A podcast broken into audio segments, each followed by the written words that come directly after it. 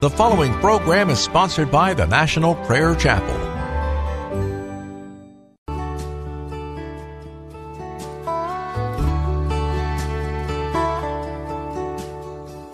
I've had many tears and sorrows. I've had questions for tomorrow. There've been times I didn't know right from wrong. But in every situation, God gave me blessed consolation. My trials come to only make me strong. Through it all, through it all, I've learned to trust in Jesus. I've learned trust in God. Through it all, through it all,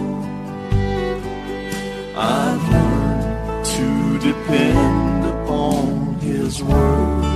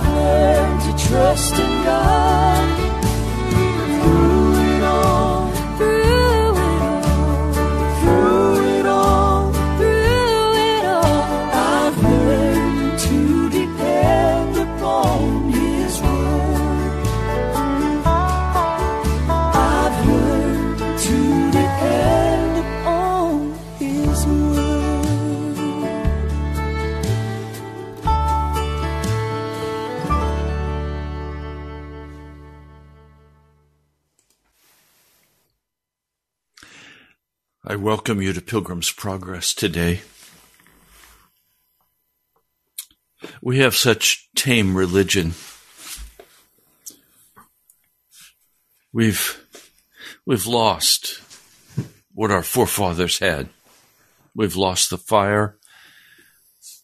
It's all become very introspective and sentimental. We're in trouble. I want to share with you as we begin today from the book Remarkable Miracles, just a very short piece. I've shared it with you before, but, but I have a very specific purpose for wanting to share it again today. This is a book, uh, Remarkable Miracles by Guy Bevington, a revivalist, an evangelist. He would call himself a holiness evangelist. It was first published in 1920. Let me just share some of this. He is at a home where he is going to hold a meeting in a Methodist church, a revival meeting in a Methodist church. And he is so distraught upset by the tameness of their religion. Obviously, the fire of Wesley is gone, and they have now become just lukewarm Christians. And so people are standing up and giving testimonies about what God has done for them, but it's all in the past. There's nothing current. It's not alive. It's dead. I remember as a boy sitting in testimony meetings in my in my family's church. And I would begin as they called for testimonies regularly after the communion service. And people would stand up and begin to give their testimonies. And so I would, I would say their testimony with them because I'd memorized their testimonies. They were dead. There was no life there. Well, that was what was happening in this Methodist church. And finally, he couldn't stomach it anymore, and he stood up and told a man to sit down and be quiet. The man became very incensed and very angry, jumped up and left, and took 80 some people out of the congregation with him. Now, the one family, he's, he's leaving and he's going to another meeting and he's going by wagon. And as they're making way in the wagon toward the train station, they hear a man coming behind them shouting at the top of his lungs. Wait, wait, wait. Well, that's where I'm going to pick up a very short portion of this story to illustrate what I'm trying to talk about today. Let's be very clear. The purpose of this broadcast is to open before your eyes the Word of God. The Word of God. So that you will make a decision about your future.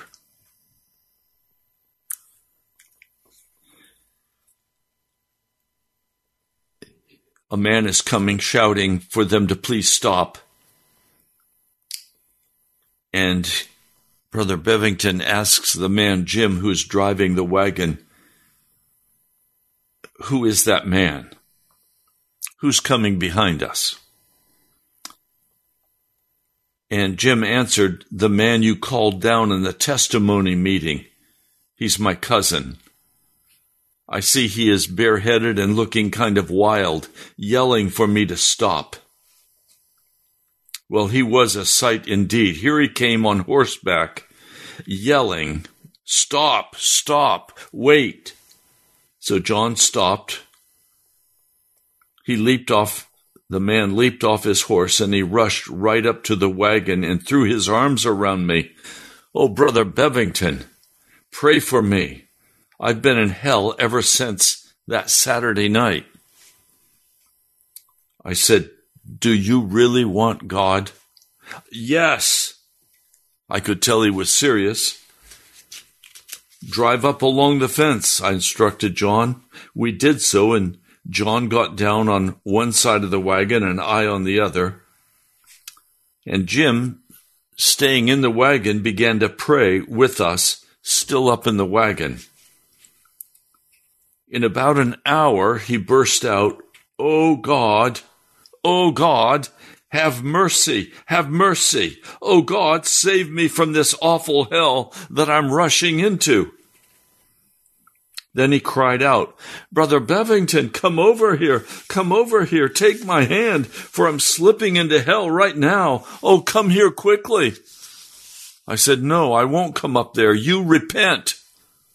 I stayed at my post beside the wagon. Brother, I'm going to hell. If you had what you deserved, you'd have been there a long time ago. Repent, repent. I was determined he would pray it through. We were there by the fence all day long. Three times some of his relatives came along, but they couldn't get him out of that wagon. One of his cousins, a wealthy farmer, came along with a flock of sheep and called out to John, Who's that in the wagon? Well, it's Jim. Well, what is he doing there? Jim yelled out, I'm getting God. The cousin made all sorts of threats against me and John too, but Jim stayed in his place until he prayed through. Then he jumped out, shouting, grabbed me, landed both of us on the ground. He got right back up and carried me all around for nearly an hour. Finally, he got on his horse and he left, headed home, rejoicing as he went. You see, this kind of stirring of a man's heart doesn't happen today. Everything is psychology. Everything is how do you feel? Everything is.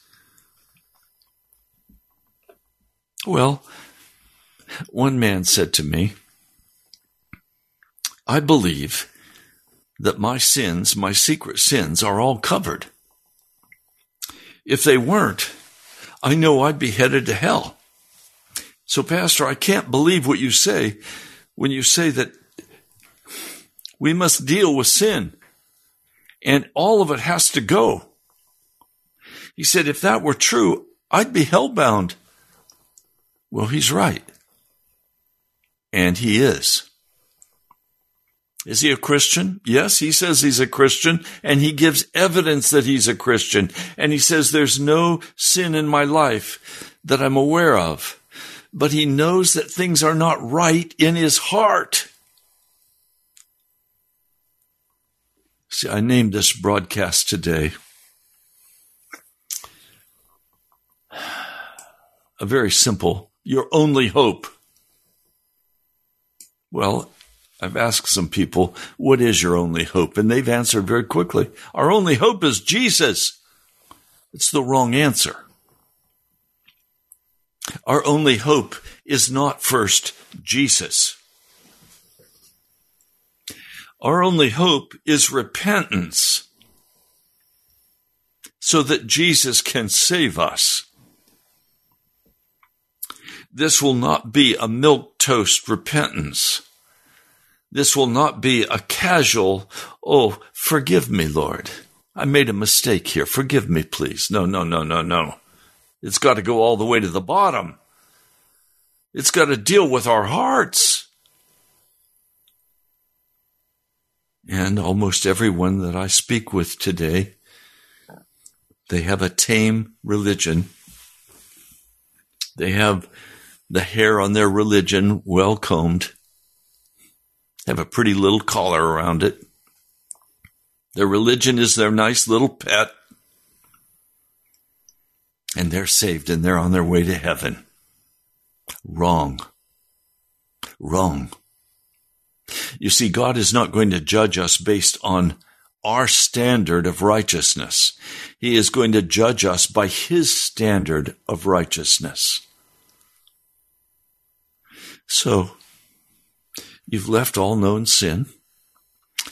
You're not a druggie. You're not an alcoholic. You're not jumping into pornography. You're not lying and cheating and stealing. You're not cursing. You're not using the name of the Lord in vain. But in your inner being, you know there are still very key issues that have not been resolved. Well, how are you going to resolve those? I only know of one way to resolve those. This man was willing to go out in that wagon in public and stay on his knees before Almighty God for a full day, crying out to God when people said, What are you doing in there? He said, I'm getting to God. Are you willing to get to God? Are you willing to pray this way? I don't know any shortcuts.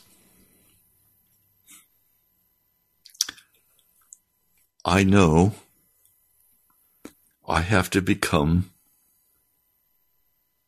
bent by the Holy Spirit like in the Welsh revival. Evan Roberts prayed, Bend us, break us. We're a proud people. We have tamed our religion. We have, we've made pets of our religion. So we can go about doing whatever we want to do. We can watch what we want to watch. We can go where we want to go. We can spend our time and our money and our energy however we choose because we have a tame God. In a book I once read, there was a sentence that arrested me. It said, Our God is not a tame wolf. I thought a lot about that. Jesus is not like us. Have you lied? Have you stolen anything? Have you looked at a woman or a man and lusted in your heart after them? Have you gone to the pornography?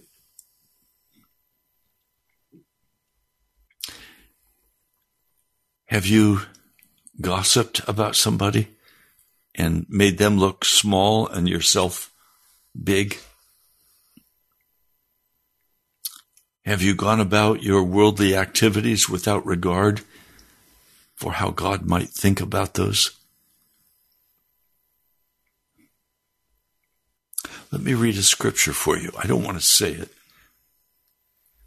I don't want you to say, that's what Pastor Ray says, but I don't believe it. I want to read the word of God to you. May I? Romans, the second chapter.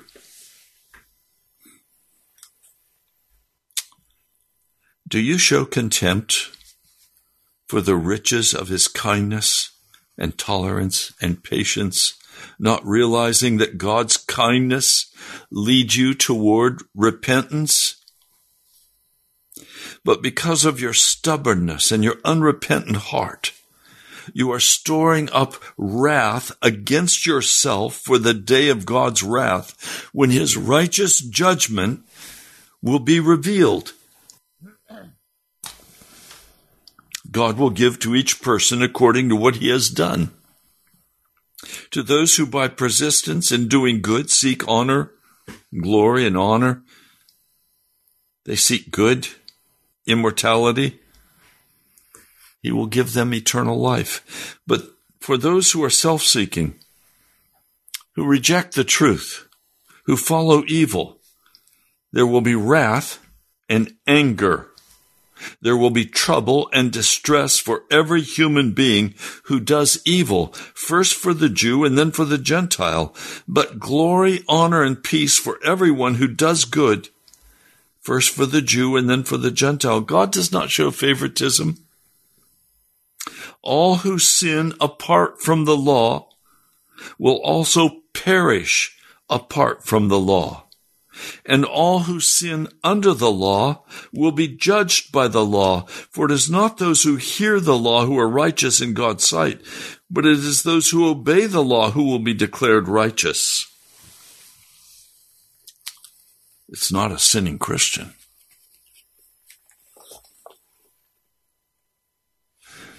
Please, I want you to hear what I'm saying to you today. There is no longer room for tame religion. It must be radical. It must be powerful. And it must be focused in America on repentance. Now, what does repentance mean? the literal meaning of the words is to have an afterthought. In other words, to begin to contemplate who I am, what I've done, what I think, what I feel, and then bring it before the Lord and stay there until He sanctifies me. What is sanctification? To be made holy. We've been taught that it's a work of the lifetime. It's not the work of a lifetime. it, is what we pray through in victory before Jesus. See, immaturity is not sin. Sin is a, a voluntary violation of what we know to be God's will. And as the Holy Spirit reveals that to us in increasing measure, we repent and we pray through and we gain the victory in that area until every area has been totally conquered and he has moved in fully by his Holy Spirit. And we have victory.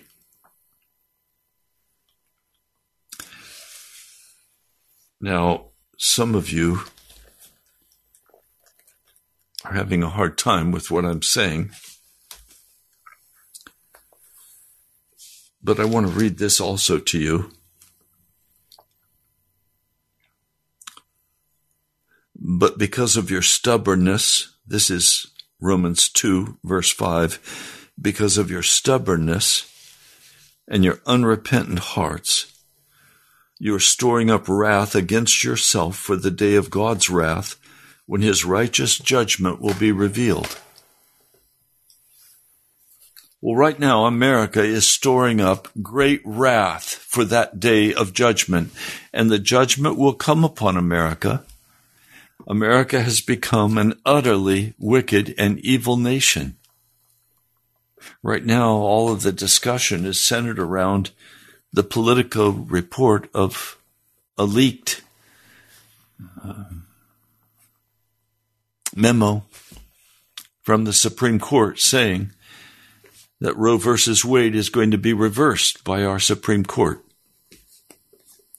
And this has ignited such anger and bitterness in the hearts of many Americans because they believe that they're right. There's just one problem. Abortion is the taking of a human life.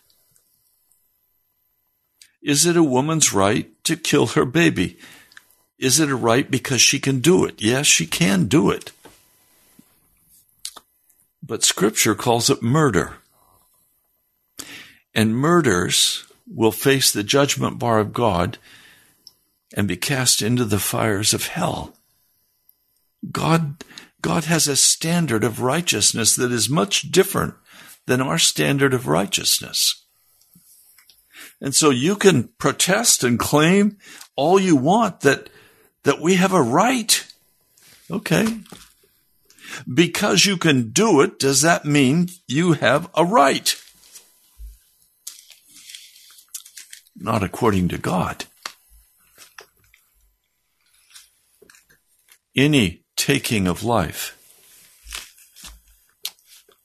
is murder. It's murder. And murders, according to Scripture, cannot enter the kingdom of God. But you see, we have established our own standards of what is right and what is wrong, but they're not the standards of the Lord God of heaven. And because we have set up our own standards of righteousness, we think we're okay.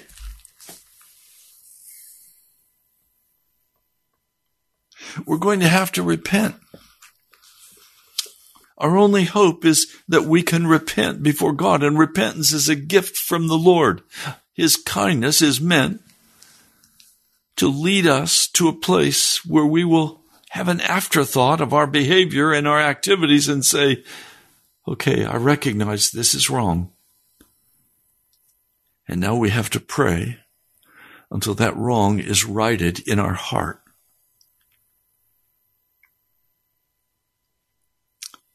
Now in First Peter, the fourth chapter, I want to read a portion of this to you. So please listen and be very patient. This is 1 Peter 4. Therefore, Christ, having suffered in our behalf in the flesh, that is, God suffered in our behalf in the same thing we have, flesh. You must also arm yourselves right now with the same mind, because the one having suffered in the flesh has ceased from sin. So no longer live the remaining time in the flesh, in the lust of men, but in the will of God. In other words, Jesus died that we could live. But it's not enough to say our hope is in Jesus. Instead, we have to make up our mind that we're going to walk like Jesus walked. The only way to do that is through repentance. For in repentance, the Holy Spirit comes and moves in our heart and adjusts everything the way it needs to be. Verse 3 For the time of life, having gone by, is enough to have spent in the desires of the Gentiles, having gone on in sensuality, in lust, in drunkenness, in carousing, in drinking parties, and disgusting idolatries. That is putting everything in the flesh ahead of God. Are you putting anything today ahead of God? Or are you willing to abide by the judgment that He makes? See, we have, we have so tamed our God. We have so tamed our religion that it no longer has any absolute standards. That has to change in our hearts. This is a heart change I'm talking about. It's a repentance that we must come to. And it's not going to be, now I lay me down to sleep, or row, row, row your boat gently down the stream. Merrily, merrily, merrily, life is but a dream. It's not going to be that kind of foolishness. It's going to be getting on our face before God and beginning to be absolutely honest with ourselves and with Him.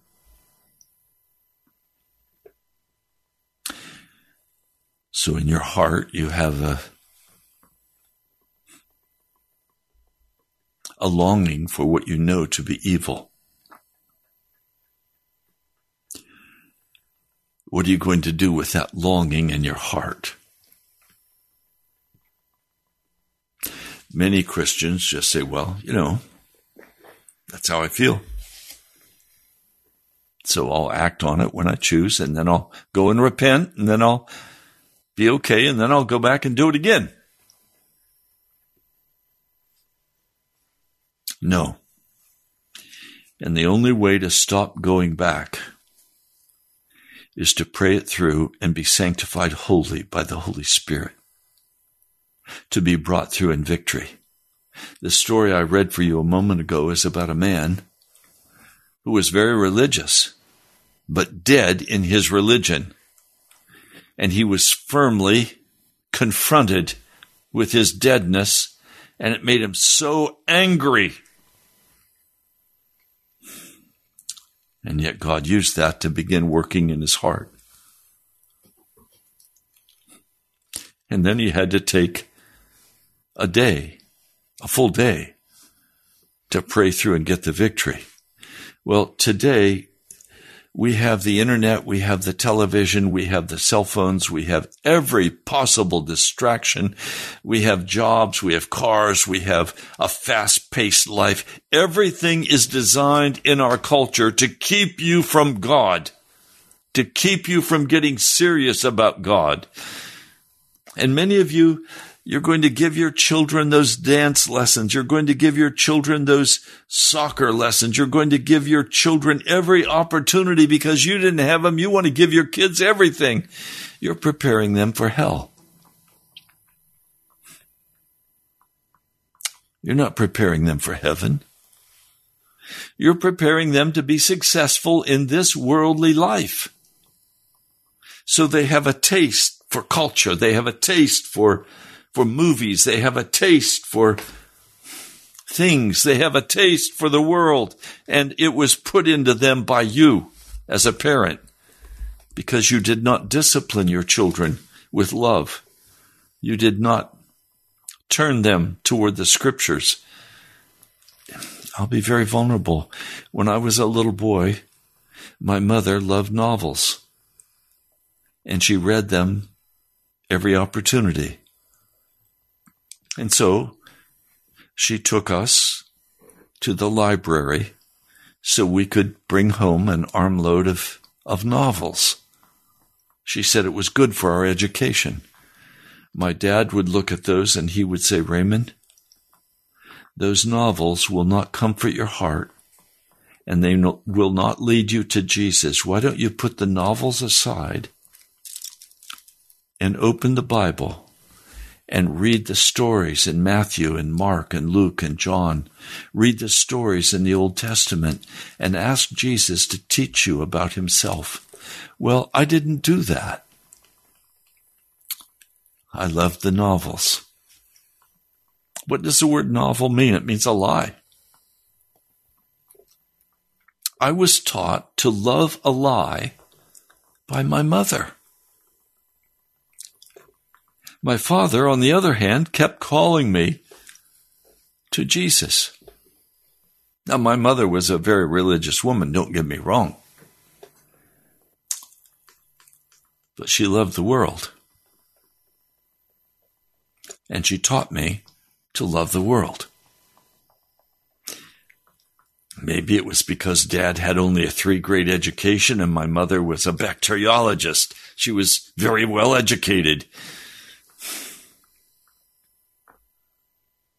I don't know. I don't think that's true, though. I think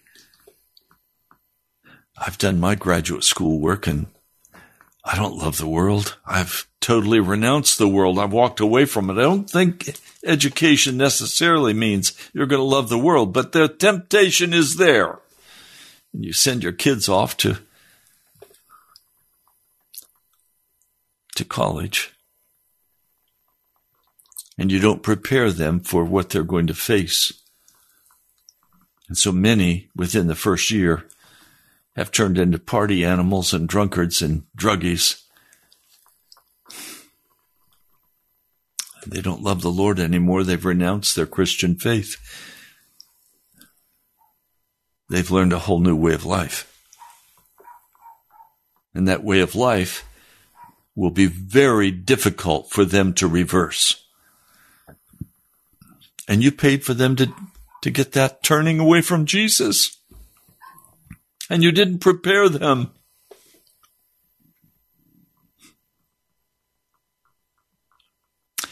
Verse 4, this is 1 Peter, the fourth chapter, verse 4, by which they are amazed, that is, your friends. Now, let me read that whole portion for you. Having gone on in sensuality, lust, drunkenness, carousing, drinking parties, disgusting all idolatries, by which they are amazed that you are not running with them in the same flood of overindulgence and slandering you. They will give an account to the one being ready to judge the living and the dead. Verse 7 Now the end of all things has come near. Therefore you must be sober minded and self controlled for the purpose of your prayers and above all things having unfailing love among yourselves, because love will cover a multitude of sins. Be hospitable one to another without grumbling. You know, what I'm saying is, look, we have not been called to walk in uncertainty and to walk in the way of this world where everything is relative. There are absolute truths that we must know. And our hope must be that we could honestly repent, that Jesus could save us from our wickedness. And some of you You're not even willing to admit that you're wicked.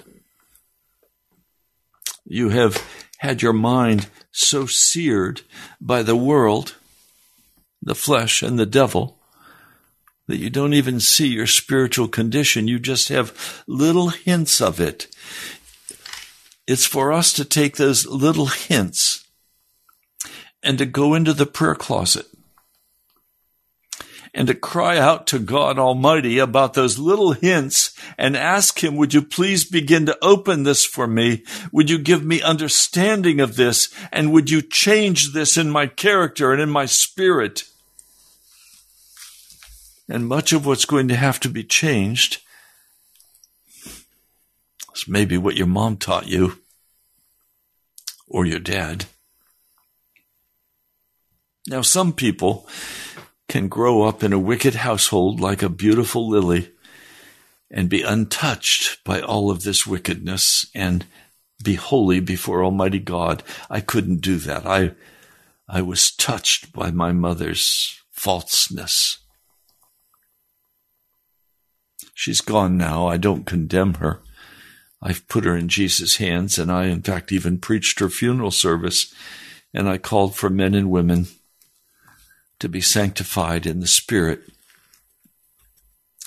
leaving my mother, Orpha, meaning stiff necked, if you recall the scriptures, leaving her in the hands of Jesus and trusting her. My father will be heartbroken if she is not with him.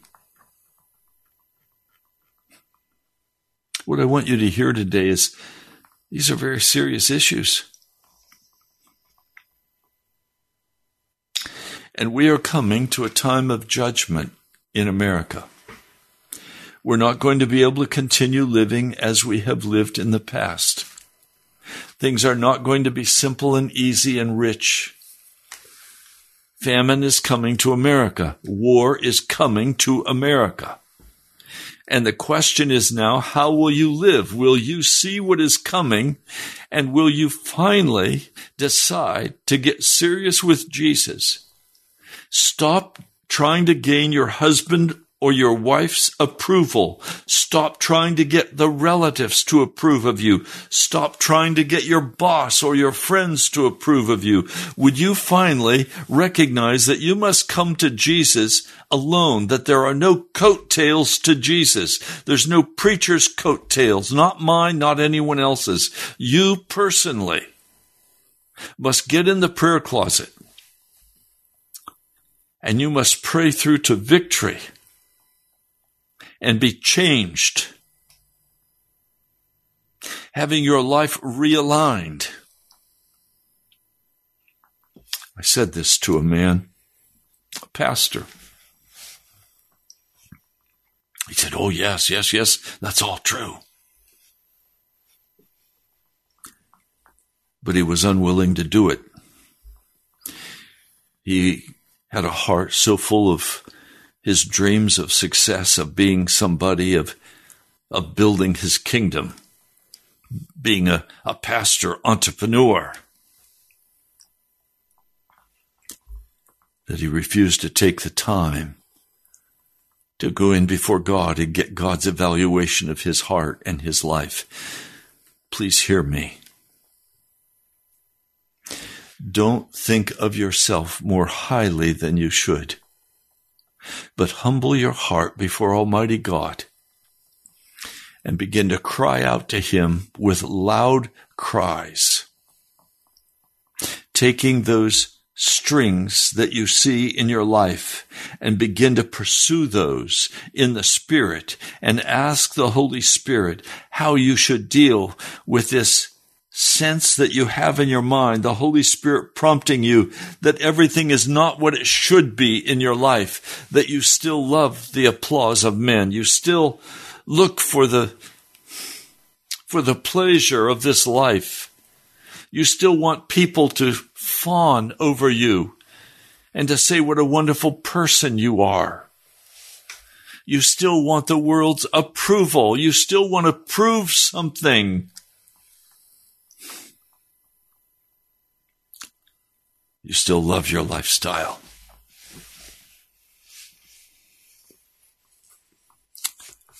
These are all strings that have to be pulled and pursued in the prayer closet. Now, I can tell you from my experience, when I made the decision that I would begin to pray one hour a day many years ago, I set the alarm clock for one hour. And at the end of one hour, nothing had happened except I'd been totally bored. I prayed in the first 10 minutes everything I could possibly think of to say to God. Can you imagine a human person talking with the God of heaven and he's run out of everything to say in 10 minutes? In fact, I'd said everything twice in those 10 minutes.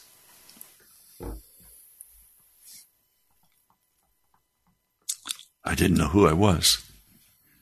I didn't know my sin. I was a pastor, preaching every Sunday. A staff of five people. A big budget, thousands of dollars. Radio, doing TV specials. I was the man. But I didn't know the sin of my own heart. I was arrogant. But somehow God began to get a hold of me in my desperate need, and I began to acknowledge I had this need in my life. God seemed to be dead to me. And so I set apart this time to pray, but I didn't know how to pray. I could pray publicly, beautiful prayers. I didn't know how to pray in the prayer closet. And I had to begin with those few strings that I had to, to play them out, to cry out to God. So the second day went about as the first day did, and I thought, you know what? I've made a pledge to do this for a year. I'm going to die. Oh, I did die. And I was born again and everything changed. I was immature, but I had to start growing in the school of the Holy Spirit.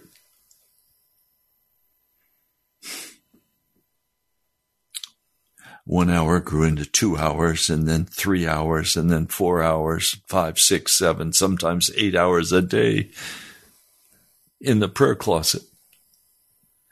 I learned to pray the scriptures. I learned to read the Psalms aloud and cry out like David for the Lord to come and rescue me.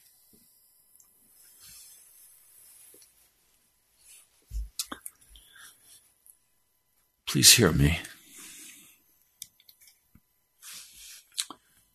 This journey to heaven is not a slam dunk.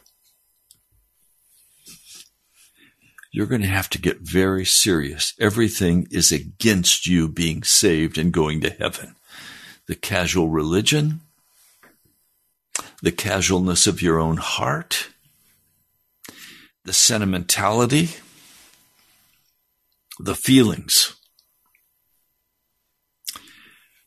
the determination that I'm the one who will determine what is right and wrong. And some of you just blow the whole thing off and are just living your life in this world. But you're storing up wrath for yourself for that day of wrath when God will judge you according to his standard, not according to your standard.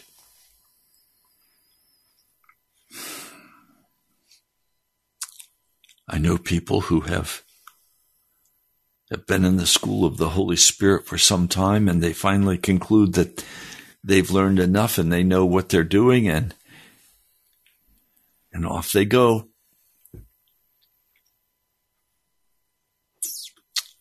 But they don't really know what they're doing because they refuse to pray through about their pride and their entrepreneurialism.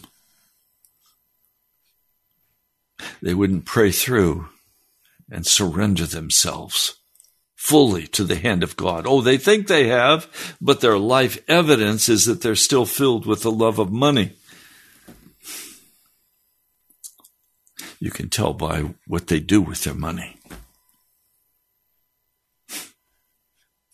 by the pride, by the self sufficiency. See, we have to make a decision. Will we finally lay down our life. Your only hope, your only hope is not Jesus. Your only hope is that his kindness will lead you to repentance so that Jesus can save you.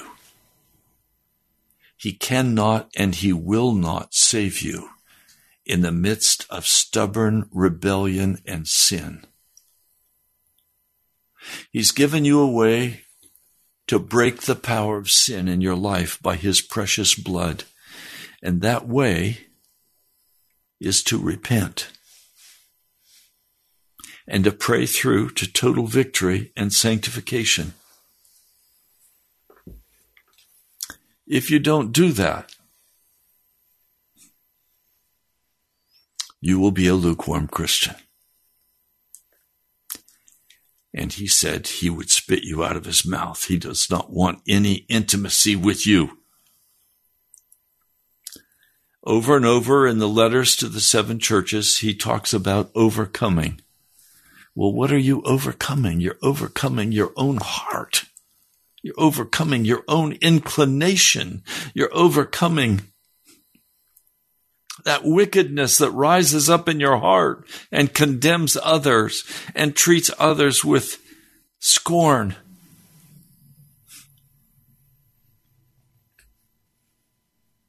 I've had men say to me, Oh, Pastor Ray, I consider you family. There's anything I wouldn't do for you. That's true until they get mad and get filled with their own heart. Then off they charge.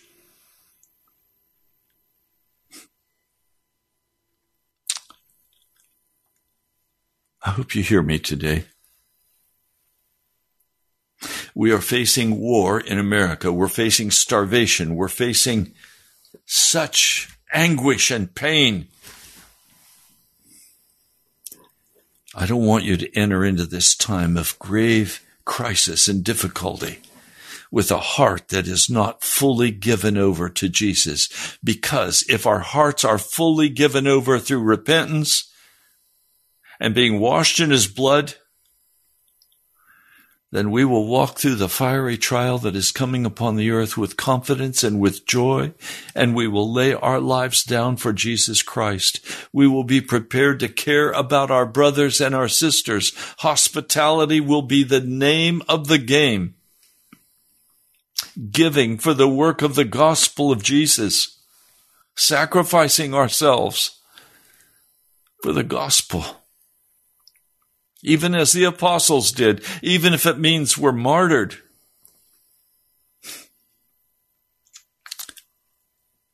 I'm looking for those precious men and women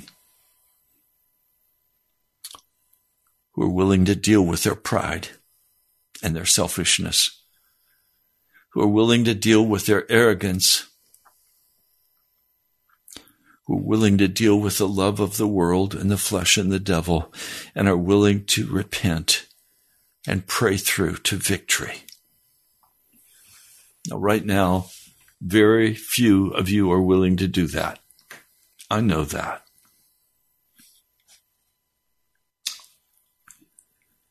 Many of you have never spent a night in prayer. You've never wept before the Lord. Some of you have not cried for years, if if any time as an adult.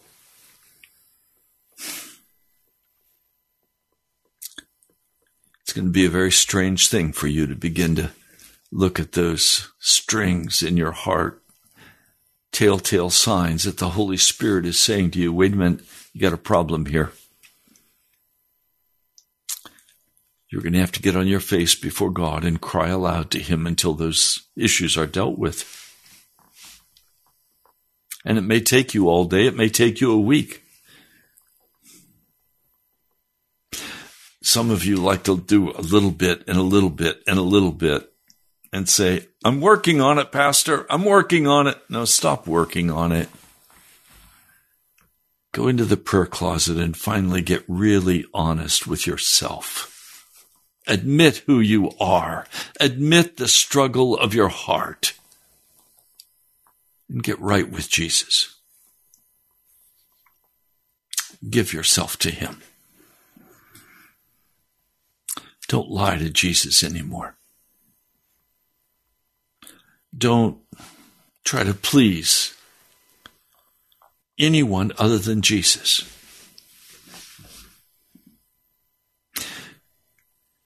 You can never please your wife. You can never please your husband. You can never please your children. It's not your job to please them. It's your job to please Jesus Christ. And He'll direct you on how to minister to your wife and your husband, your children. But first, you're going to have to go in that prayer closet.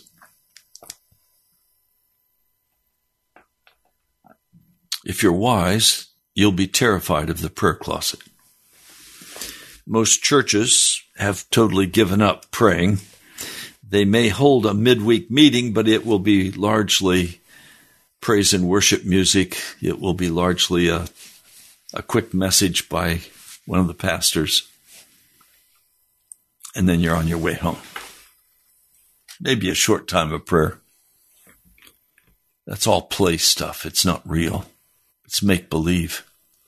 Most churches have canceled their prayer meetings because nobody would attend. Why wouldn't they? Because the pastor wouldn't get real with them.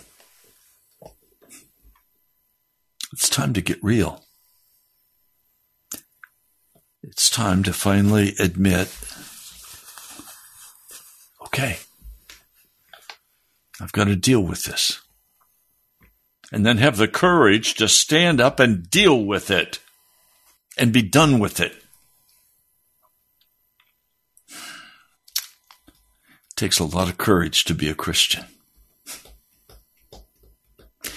The Christian faith is not for the, the weak willed lovers and talkative people who don't ever do what they say. It's time to get real with Jesus. Mighty God, as I've tried to speak very tenderly to your people today about what they need to do to stop placing a false hope in you, Jesus, and instead get into the prayer closet and get real with you so that their faith in you is genuine and not a false faith. Lord, thank you for this time. Lord, I ask, please encourage your people today. In Jesus' name I pray. Amen. Well, we're out of time for today. Thank you for listening. Thank you for being a part of the broadcast. I'd love to hear from you. You can write to me at Pastor Ray Greenley, National Prayer Chapel, Post Office Box 2346, Woodbridge, Virginia 22195. Again, that address National Prayer Chapel, Post Office Box 2346, Woodbridge, Virginia 22195.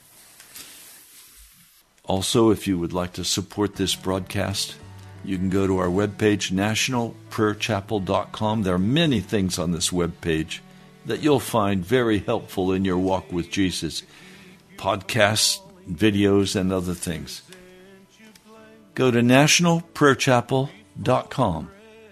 One word, nationalprayerchapel.com. You also can give online. And I thank Lisa, thank you. I just saw yours. It's been a long time since I've heard from you. If you can, call on a Friday and pray with us. God bless you today. I love you. I'll talk to you soon